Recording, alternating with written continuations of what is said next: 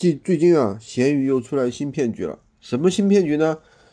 就是有很多人，比如说我们在卖东西，对吧？有很多人会找到你说，哎，我给你工厂价格，然后低价给你代发。然后呢，比如说你在卖投影仪，对吧？就会有人找到你，他说他是工厂，然后价格很低，怎么怎么样？这个呢，就是他会引导你，就是上支付宝啊、微信啊、银行卡转账给他，然后怎么怎么样？这是明显的一种赤裸裸的骗局。然后等你转账之后呢，他就不会理你了。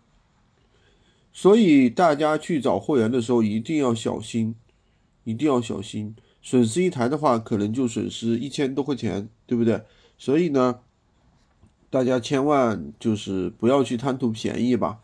呃，最好是走平台交易，不熟悉的人最好是走平台，走闲鱼啊，或者走拼多多呀，对吧？这样安全一点，避免资金的损失。千万不要因小失大。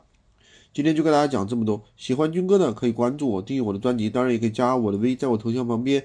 获取闲鱼快速上手笔记。如果说你听了我们的很多的节目，还是不知道怎么去操作，那你可以加入我们的训练营，快速学习，快速赚钱。